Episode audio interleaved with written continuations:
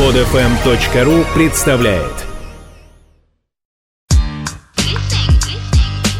Взгляд Максима Каноненко Когда месяц назад в Государственной Думе был создан комитет посредством массовой информации, его председатель Алексей Митрофанов обещал в ближайшее время внести в парламент 20 законопроектов. И вот стало известно о первом из этих 20 законопроектов. Речь идет, разумеется, о запрете и ужесточении.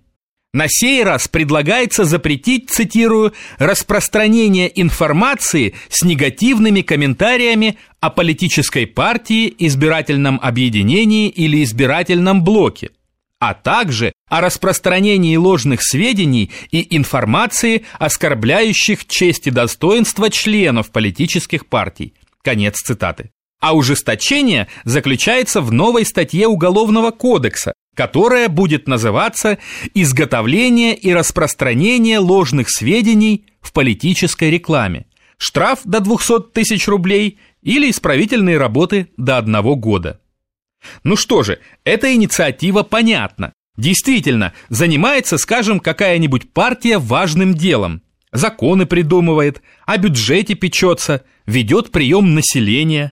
А всякие бездельники придумывают этой партии обидные прозвища и потом на заборах их пишут. Нехорошо получается, ведь законы принимать трудно, а обидные прозвища придумывать легко. Но меня интересует, как обычно, не это. И даже не странный пункт о том, что, цитирую, «политическая реклама не должна производить впечатление дорогостоящей». Не знаю, может быть, это шутка такая. Алексей Валентинович Митрофанов человек, как мы знаем, довольно веселый. А интересует меня название той самой уголовной статьи. Повторю еще раз. Изготовление и распространение ложных сведений в политической рекламе. Ну хорошо, если ложные сведения о тебе распространяет другой, это понятно. А вот как быть с ложными сведениями о самом себе? Тут непонятно. Допустим, политическая партия создает рекламный ролик.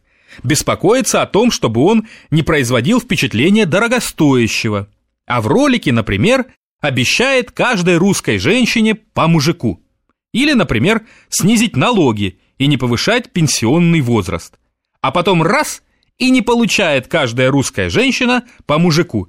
И налоги не снижаются, а повышаются. Что мы имеем? Неисполненные обещания. То есть распространение ложных сведений в политической рекламе. Причем самой партией, то есть в составе организованной группы. От двух до пяти лет лишения свободы. И вот как с этим быть, непонятно.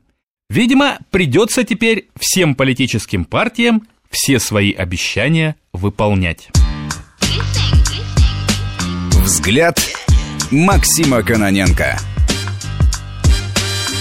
Скачать другие выпуски этой программы и оставить комментарии вы можете на podfm.ru.